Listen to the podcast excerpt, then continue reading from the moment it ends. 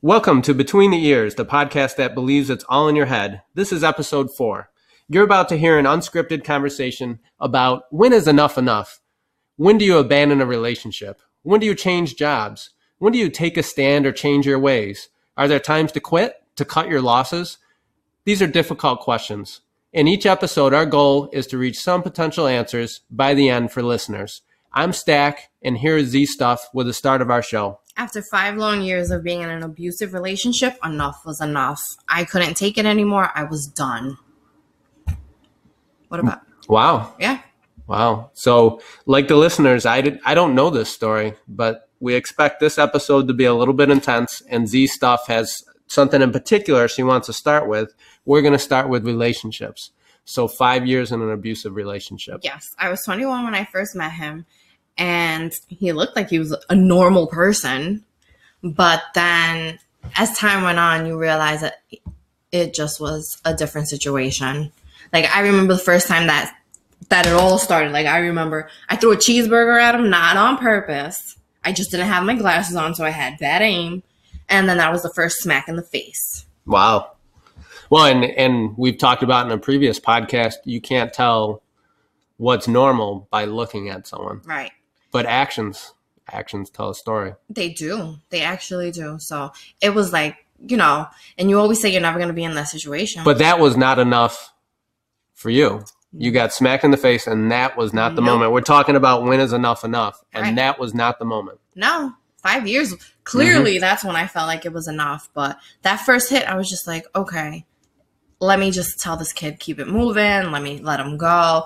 And then all of a sudden, you know, he comes back, and then you're like, all right. And you know this. You know that once it happens, it's going to happen again. But all of a sudden, you're in the situation, and you're just like, all right, let's just see what happens. And then it just kept going, and the hits got harder, and it got more intense. So, on some level, you felt like enough was enough inside, but your actions kind of didn't match up with what you were thinking, kind of deep inside. Right. That you're like, ah, you, I, it sounds like you knew that, ah, this isn't right. This isn't the right situation for me. This is just wrong, maybe. But I just ending a relation, Yeah. yeah. I just kept on going. I think a lot of people keep going like that. A lot of women in that situation go on. And I think it's hard for them to turn around and be like, enough is enough. You know, a lot of them don't make it out. A lot of them end up dead. And it's really scary. It's a sad situation. I'm I consider myself one of the lucky ones. So what was the journey to to get to that point? Whatever you want to share until you could say enough was enough. So it was 2011. That was like the midpoint of the relationship. And one day we were out and he was just being so nasty. And I was just like, oh man, it's just one of them days. Like it got to the point where I knew from the moment we woke up in the morning that what kind of day it was going to be. If it was going to be a good one, if it was going to be a bad one. So you're not even just talking physical abuse, and this is probably me being naive.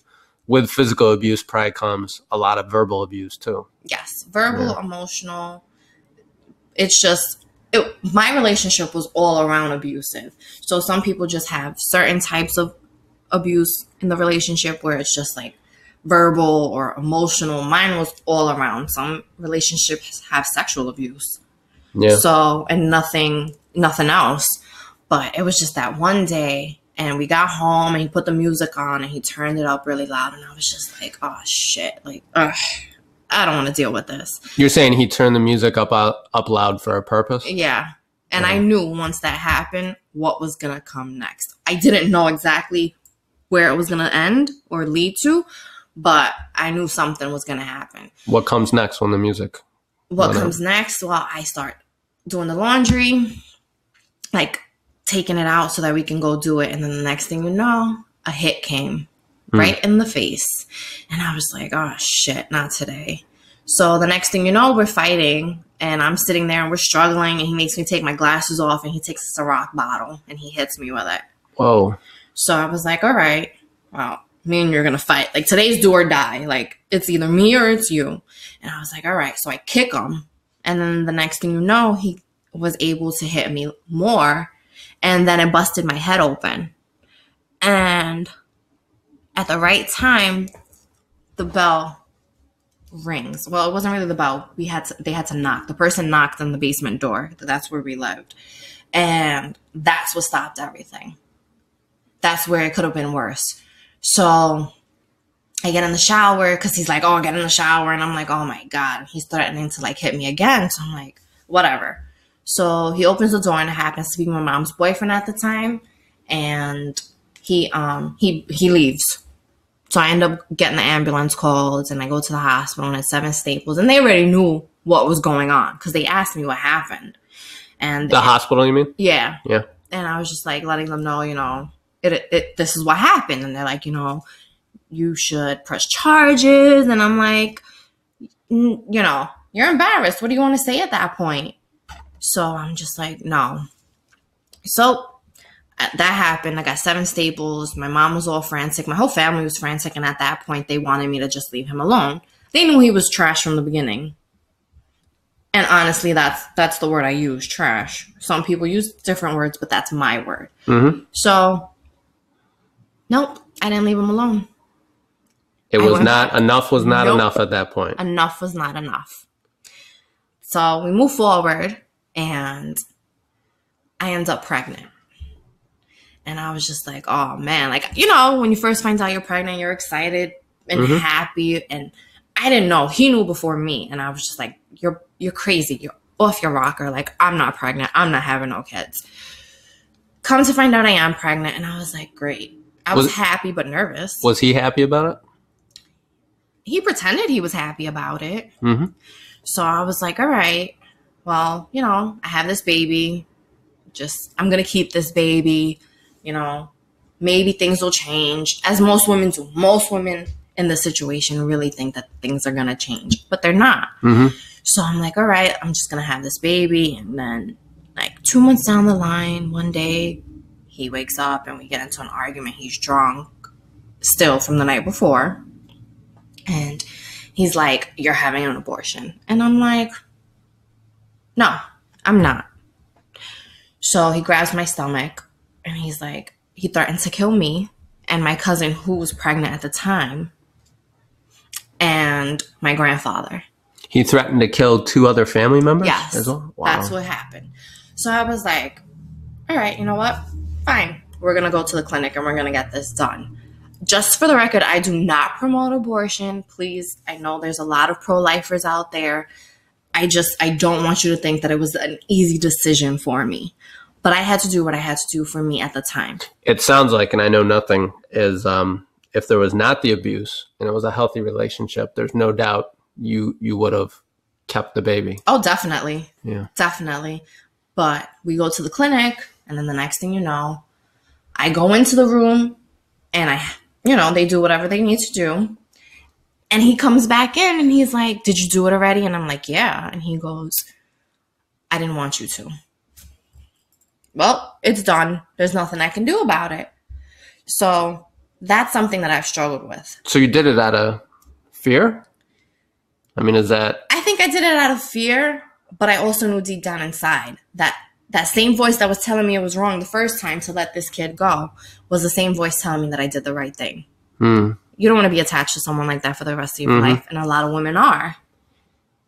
So that was my choice. And then finally, guess what? Enough wasn't enough. But that was the turning point for me. hmm And it was, I think, 20, it was like a year or two later.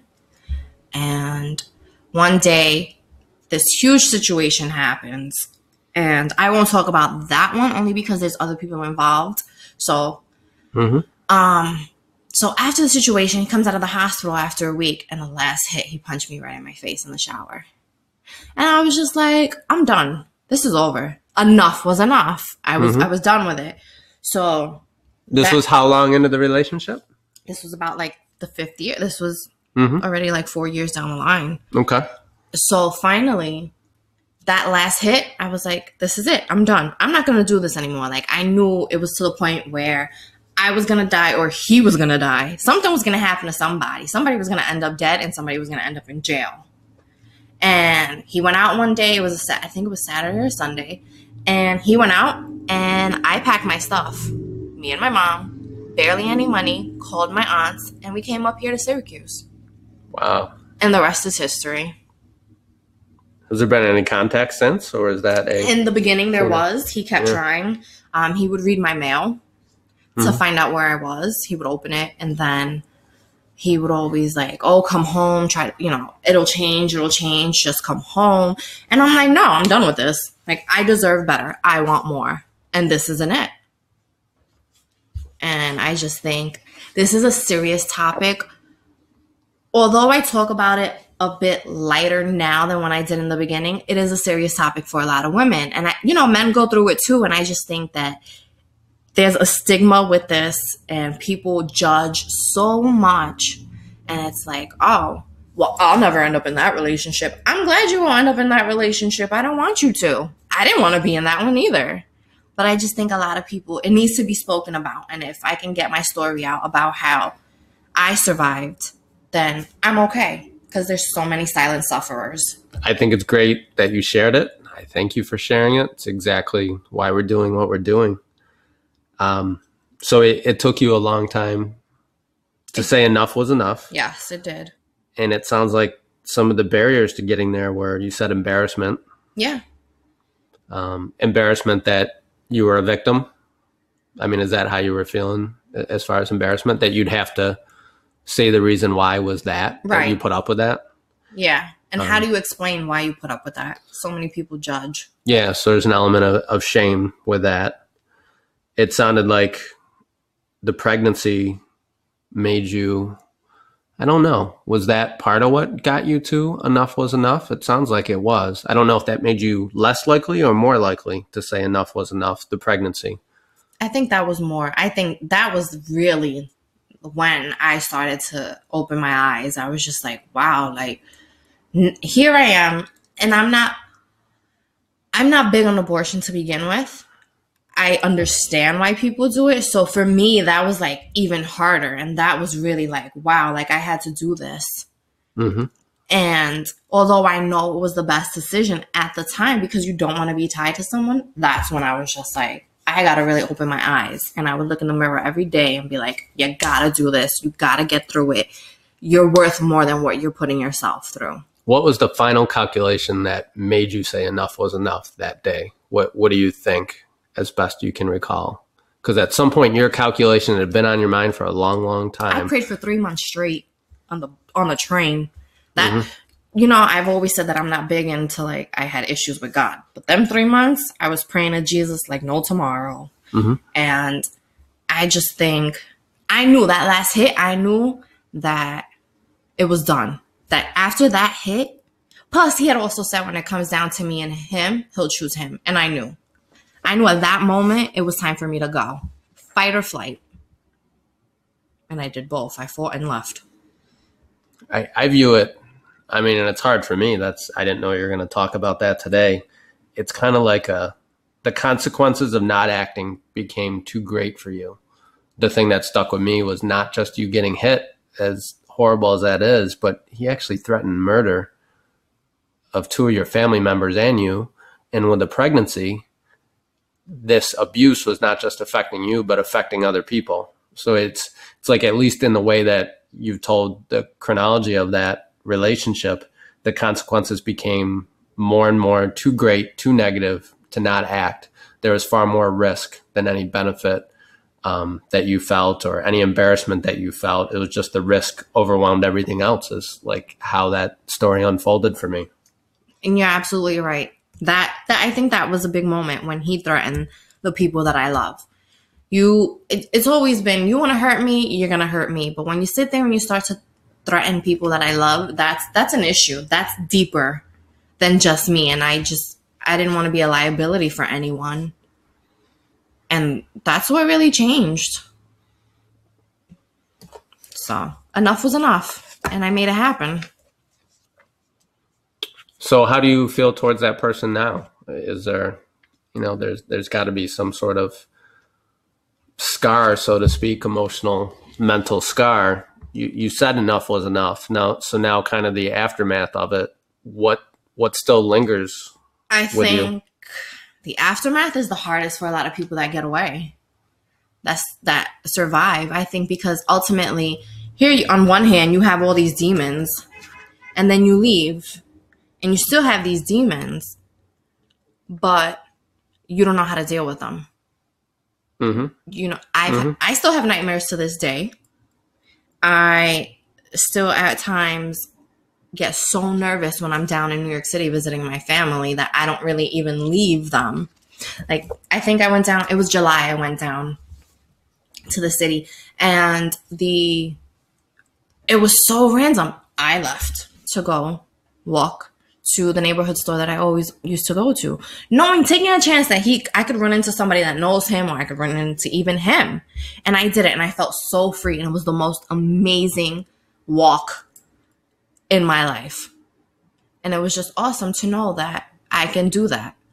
So yeah, you felt some concerns on safety until you did that additional step, a Yeah. walk that it, you clearly needed to take. Yeah.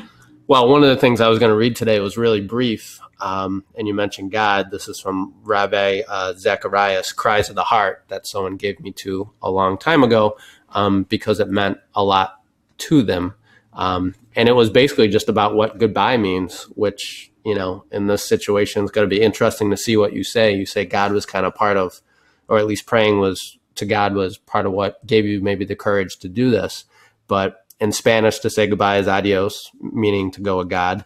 The same as in French, adieu. In English, goodbye is a contraction derived from God be with you.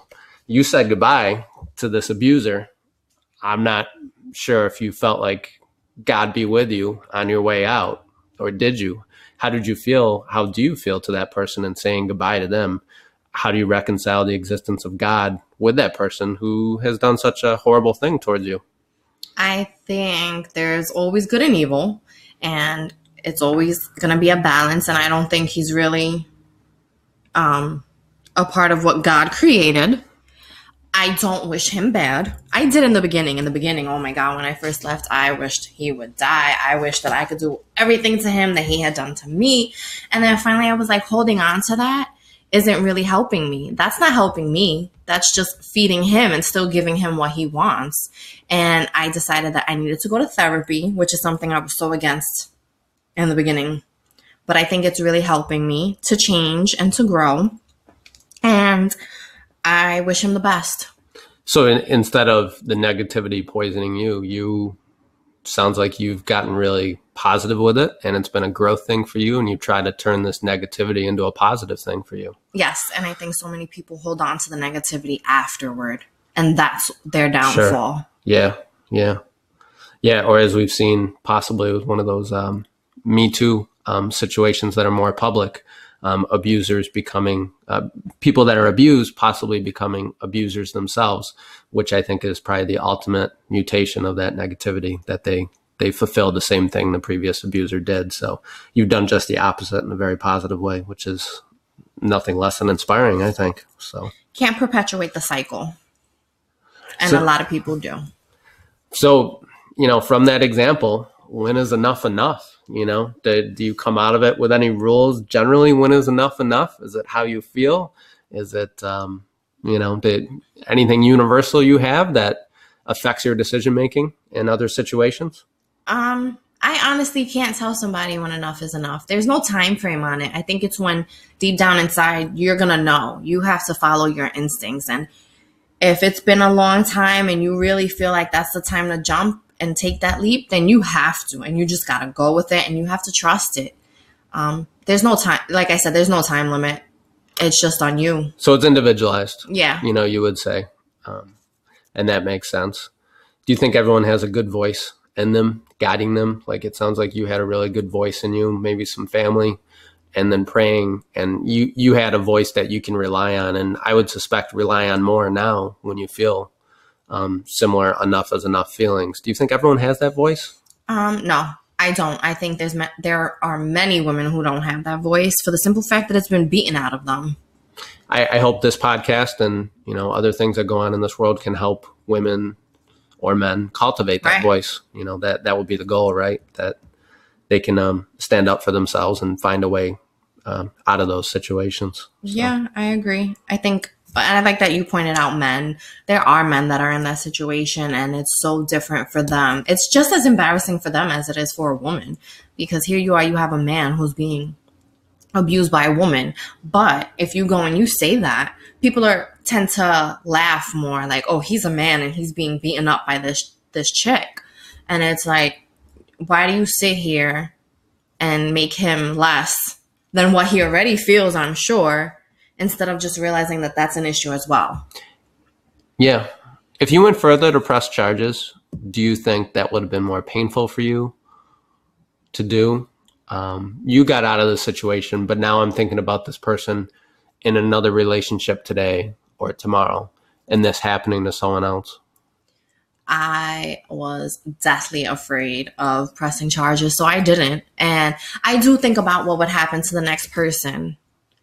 And like if I would have pressed charges, what would have happened? And that's something that I always keep in the back of my head. Like it, it just it pops up every once in a while when I do think about everything that I've gone through. I'm always like, wow, like I wish I would have pressed charges. Like, damn, why didn't I?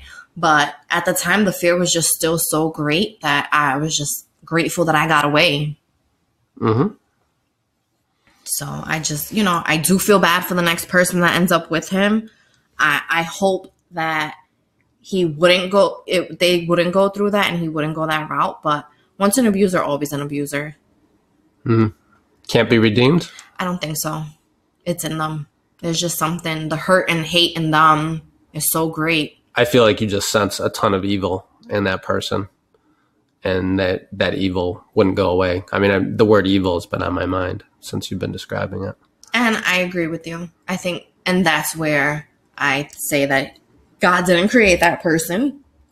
That came from something else, and it just so happened our paths crossed. But I'm here, and I made it. Want to share what's going on between your ears, listeners? Tweet us at Between Years. That's a capital B, tween, lower score, ears. Now back to our conversation. So it sounds like if we encounter evil, that could be a good sign that enough is enough, that we may want to get out of that situation. And uh, a relationship full of evil is the opposite of what a relationship should be, which is love. So anytime we encounter evil, and your example is an honest and raw one, um, that that would be a good time to say is enough is enough. There's other situations that are more subtle, such as jobs, um, other relationships that may be more friendship level, um, just decisions in life that maybe haven't worked out, and there could be times that you need to quit. And I think quitting is another word. Uh, like settling that can often be perceived negative, but sometimes to quit and cut your losses uh, could be a good thing. So uh, that's what we want to talk about now is some of these other situations that we all hit and try to decide how to make those decisions at the right time. So we've decided evil mm-hmm. is something that should make us pause right in our tracks. Right. And deciding when is enough enough is uh, individualized. I had one job a while back that my stomach would turn as I pulled in the parking lot. It was a visceral body reaction. I disliked the job so much. And I can't say I really disliked my coworkers. It wasn't a, a direct people relationship. I had just made a mistake or um, it was time for me to move on. And my body was telling me, maybe even before my mind uh, knew what to do or wanted to do. The hard thing for me, my barrier wasn't so much embarrassment or shame in that situation. It was, what do I do next? Right. I didn't know what to do next. It took a while to figure that out, but in the meantime, my stomach turned every time I pulled in the parking lot at that at, at that place. I can relate to that too. I think a lot of people could relate to that though. I think so many people are just in a position where they're not happy, but they need it's a means to an end. You know, you got bills to pay, and that's something that a lot of people do. I don't think I wanted too much in terms of that job. So I don't think I was being unrealistic. I, it wasn't outsized dreams that mm-hmm. I felt entitled that I should have a better job. It wasn't necessarily about money.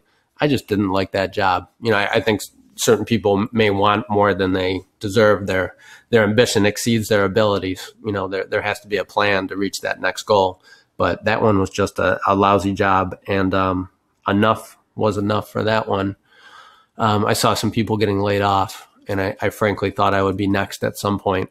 Maybe those feelings I had, I, I, thought would be exposed in some way by my actions, that I would betray how much I disliked the job. And I ended up proactively leaving. Um, I'm not sure if I had the best plan or not. The job I took after that I ended up changing after about two years of that one, but it was definitely a better step, and I didn't have that visceral feeling anymore. So your fear in quitting led you to something better for you inside. If I if I didn't see those other people being laid off, I'm not sure if I would have put up with it a, a little bit longer. I'm not sure if I would have dealt with it. I mean, just you know, you don't want to leave and end up in a similar situation, a similar feeling for what? There, there has to be a plan. I'm a planner if you can't tell. There's, oh, there's times really to be spontaneous. there's times to be spontaneous and there's times to plan, but when it's your livelihood, I feel like there needs to be a plan. So, um, you know, we embarrassment and shame were two barriers we talked about in your situation. For me, it was just the unknown. What's next? Right. I didn't, I didn't have a plan, and that stopped me from saying enough was enough which is so, it's so odd to hear you say you didn't have a plan because you calculate everything. You really do. I'm very, I think I'm proud of you at the same time for just going for it and making that move. Well, I mean, I think the those are, that's a, a failure that I shouldn't have gone into that job probably. So I learned from it, and that's probably a product of how I think now that I'm a little more proactive, strategic, and I have plans more often. Without that experience, I might not be the planner I am now. Which you have taught me to do. So that's a good thing. I think that all led up to where we are now. Your your planning actually has moved on to me, and I I'm someone who waits to the last minute to do everything. So kudos to you for that failure and teaching you that plan the step to plan because you've actually paid it forward. So excellent. Look at that. All right, so I'm going to do another reading, and this one is the ultimate about when is enough enough. We're talking about life in general. And this is from Anthony Bourdain's book, Medium Raw. And he's going to describe the kitchen here. And we know Anthony Bourdain ended up committing uh, suicide earlier this year in 2018. So here's how Anthony Bourdain describes the kitchen. There is no lying in the kitchen and no God there either. He couldn't help you anyway. You can, you either can or can't make an omelet. You either can or can't chop an onion, shake a pan, keep up with the other cooks, replicate again and again perfectly the dishes that need to be done no credential, no amount of bullshit, no well formed sentences or pleas for mercy will change the basic facts. The kitchen is the last meritocracy, a world of absolutes. One knows without any ambiguity at the end of the day how one did. Good and evil are easily and instantly recognized for what they are. Good is the cook who shows up on time and does what he said yesterday he was going to do. Evil is a cook who's full of shit and doesn't or can't do what he said he was going to do. That is how Anthony Bourdain describes the kitchen. And to me, um, it makes me sad because the kitchen was a safe place for him. And then there's life outside the kitchen, which obviously at some point took a turn for him and uh, he committed suicide. And I relate to that because I believe strongly in a meritocracy. I believe, you know, truth inevitably in a tough situation will will dictate the actions of others and that based on merit, you will be successful or get what you're striving for in life. And as we all know, life doesn't always work out that way. It's clouded by uh, self interest, uh, by conflicts of interest, and other people's motivations. Um, and it's not the meritocracy I wished it was. And I think that's part of the reason people uh, related to that Hamilton play by Lin Manuel Miranda. Um, Hamilton believes strongly in a meritocracy as well.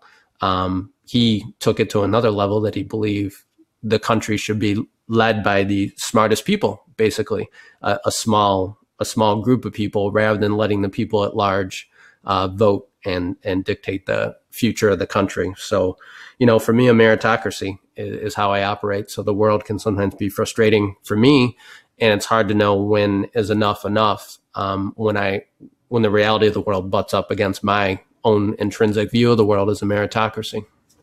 Look at that. That's deep. That's that's a deep. Number one, I have to say, while you were reading that, I heard Anthony Bourdain's voice. I kind of like went along with you reading that, mm-hmm. but I heard him. And what you said about in the kitchen, that was his life.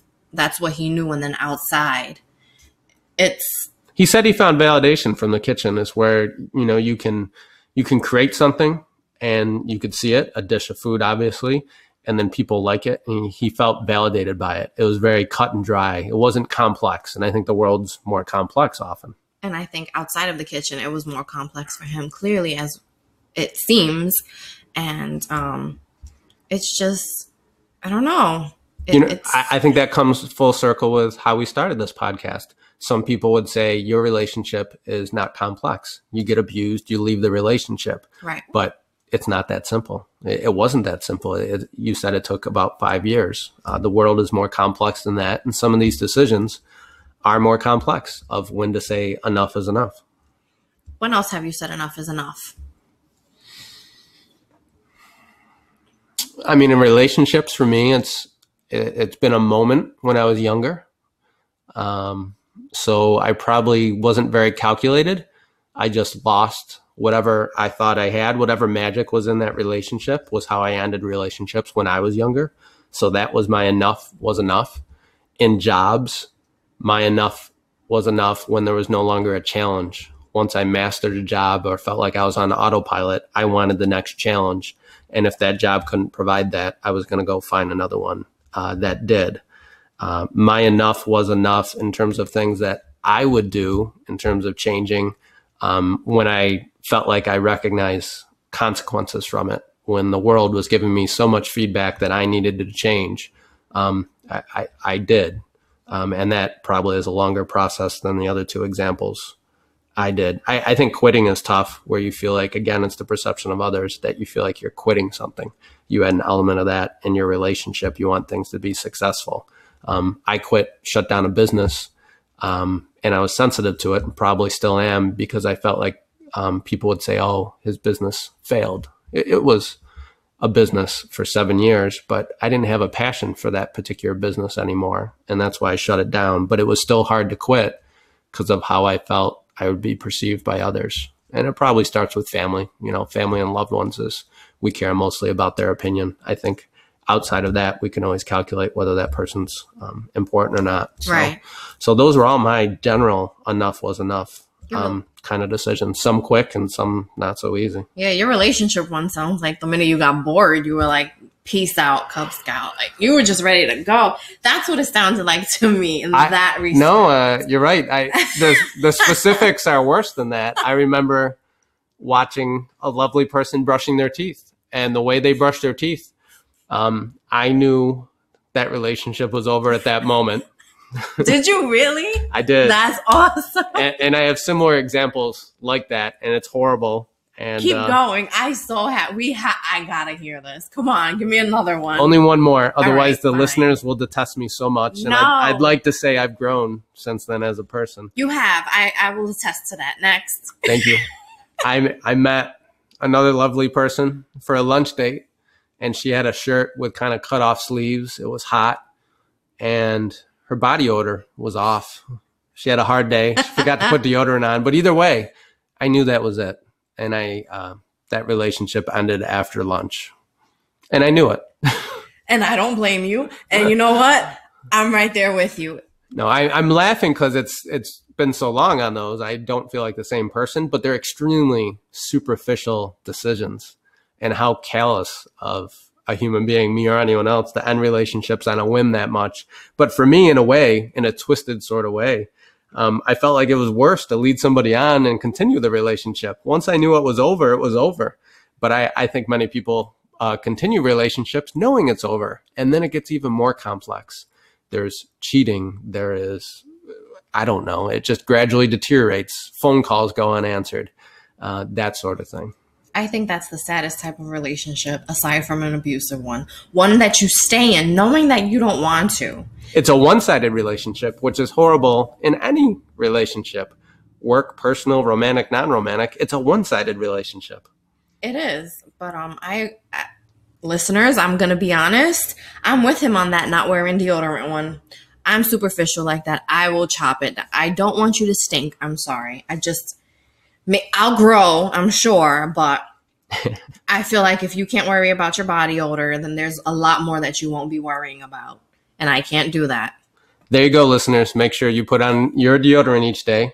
Um, otherwise, you risk losing your own relationship, evidently. Uh, this has been your superficial podcast. Uh, you've been listening to the Between the Ears podcast. Have a future topic idea or just want to interact with us? I expect we may get some hate mail on portions of this, probably for me. Uh, tweet us at Between the Ears. That's capital B, tween underscore ears. Thank you for listening.